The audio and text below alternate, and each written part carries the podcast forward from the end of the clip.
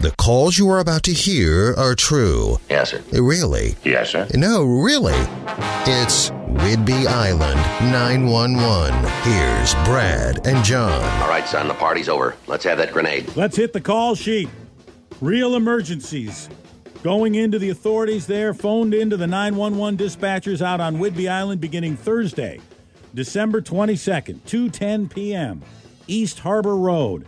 911 caller says, "My Tesla just ran out of electricity. I'm in the intersection and I might be here for a while."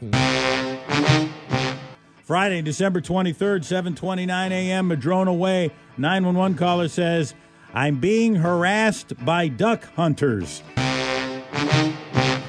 Friday, December 23rd, 2:04 p.m. Limestone Lane. 911 caller says, "Yeah, you guys are supposed to fix my phone.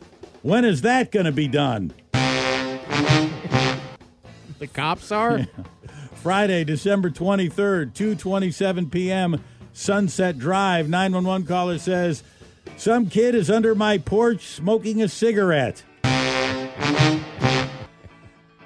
And finally, Monday, December 26, 10:28 a.m., Heather Drive. 911 caller says, "There's vigilantes parked in front of my house." I'll call the office, get a couple of black and whites up here to take them in.